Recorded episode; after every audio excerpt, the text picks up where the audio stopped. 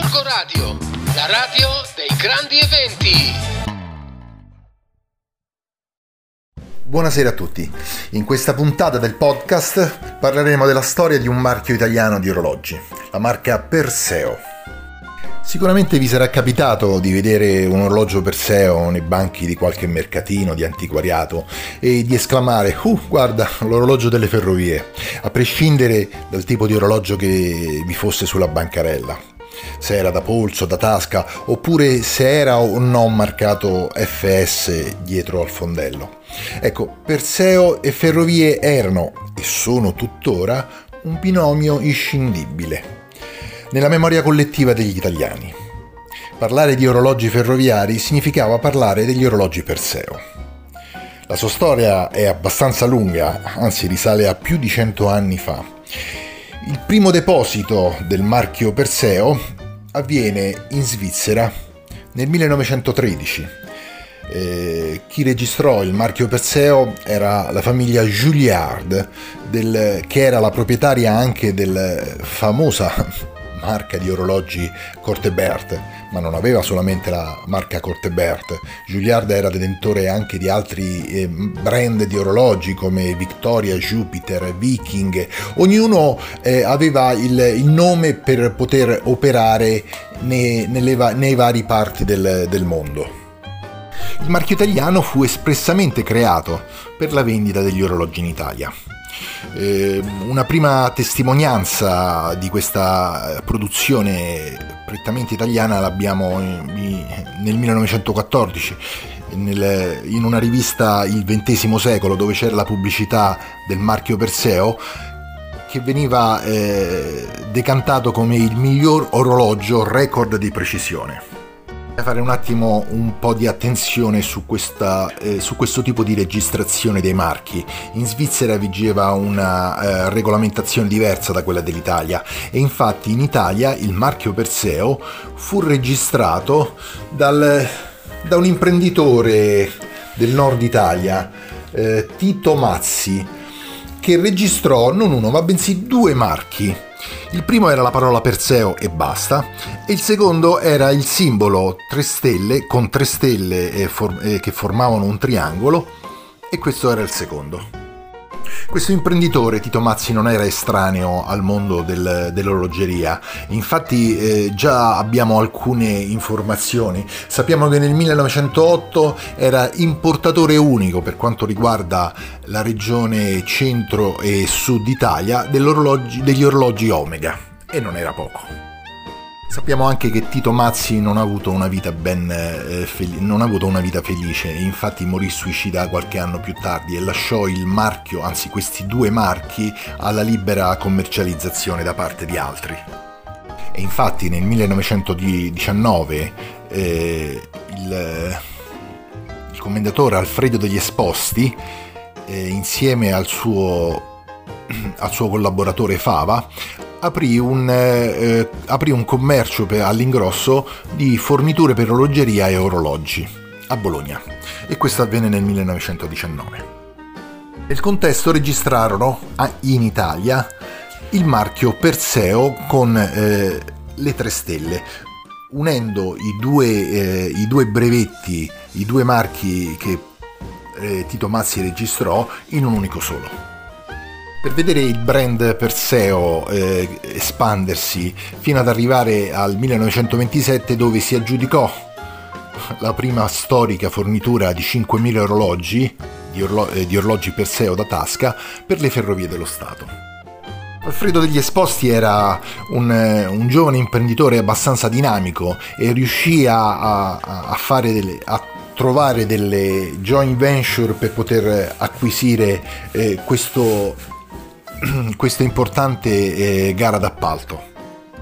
Bisogna ricordare che in quel periodo c'erano marche di orologi molto più importanti e più e migliori del, del marchio Perseo, come la Zenith, Longines, che anche loro parteciparono a queste gare di appalto. Ma eh, a dare quel quello spunto in più alla Perseo orologi fu mh, il nome stesso, ma anche altri piccoli particolari. Un Regio Decreto del millenovecentoventisette stabiliva che eh, eh, obbligava alla, all'acquisto eh, da parte delle amministrazioni italiane eh, di marchi italiani. Niente di più italiano che la parola Perseo, quindi.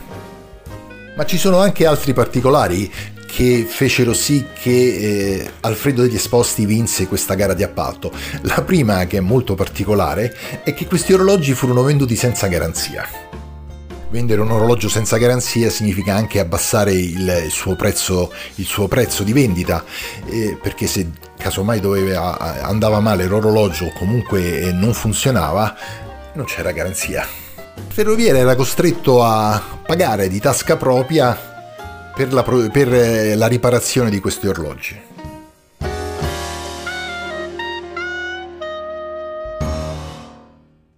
Per oltre venti anni la Perseo mantenne questo status di fornitore ufficiale delle Ferrovie dello Stato, eh, sia prima che anche dopo la guerra. L'interruzione purtroppo della guerra eh, fece sì che le conversioni di fabbrica di, per, di precisione ridussero enormemente le produzioni di orologi.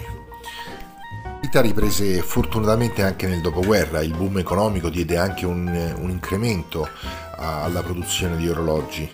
Tutta la produzione degli orologi Perseo fu rinnovata, ci furono orologi da tasca, da polso, eh, da donna, da uomo, elett- elettrici, anzi elettromeccanici. Insomma, la, era abbastanza variegata la produzione degli orologi Perseo. Nel millenovecentocinquantanove si festeggiarono addirittura i quaranta anni di attività di questa ditta, la ditta degli Esposti, produttore della Perseo. Degli Esposti ricevette anche un premio dalla Camera del Commercio di Bologna, la medaglia d'oro, infatti era commendatore, e, e fu anche presidente di una importante associazione a quell'epoca, l'Associazione Nazionale Orologiai d'Italia, A N O I. Negli anni a seguire, in seguito a problemi personali purtroppo a noi sconosciuti, Alfredo degli Esposti dovette cedere il marchio direttamente alla famiglia Julliard, la quale comunque, per avere una distribuzione del marchio Perseo in Italia, fece venire dall'Egitto la famiglia Fernus, in particolare Max Fernus, che era già collaboratore in Egitto per la Cortebert come distributore del marchio. Fernus è una famiglia di origine slovena. Il capostipite, l'agricoltore Johan Fernus, che faceva l'agricoltore, si era riconvertito diventando orologiaio e decisero di trasferirsi con tutta la famiglia nella città di Alessandria d'Egitto. Qui in Alessandria d'Egitto la famiglia Fernus intraprese una buona carriera eh, di orologiaio, sia con Johan sia con il figlio Max, anzi i fratelli Max e Carl. E in Alessandria d'Egitto non vendevano solamente orologi Cortebert, ma ne vendevano più di uno: Zenith, Omega, Victoria, Roskopf, e addirittura eh, il marchio Fernus, che era un marchio registrato, eh, fu preso in considerazione per la produzione di orologi per il personale delle tranvie di Alessandria d'Egitto. Tornando in Italia nel millenovecentosessantadue fu chiesto, come abbiamo detto prima, dalla famiglia Julliard di prendere, eh, eh, di prendere la, la gestione del marchio Perseo in Italia. Da allora fino a tutt'oggi la famiglia Fernus non ha mai smesso di vendere orologi Perseo.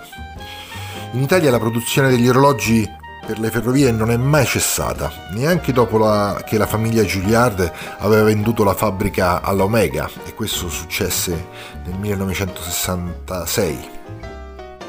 Come ho detto, Julliard vendette la fabbrica alla, alla, al marchio Omega e i brevetti di tutti quanti le sue, eh, i suoi orologi al marchio Gruppo Ermano, che era una società svizzera che già operava nel settore dell'orologeria, che era di proprietà della famiglia Fleury. Omega, famiglia Fleury e famiglia, e famiglia uh, Fernus Frères continuarono questa collaborazione per la produzione degli orologi Perseo in Italia. Verso gli anni Ottanta eh, la famiglia Fernus eh, comprò da parte E comprò uh, da Fleury il eh, marchio Perseo.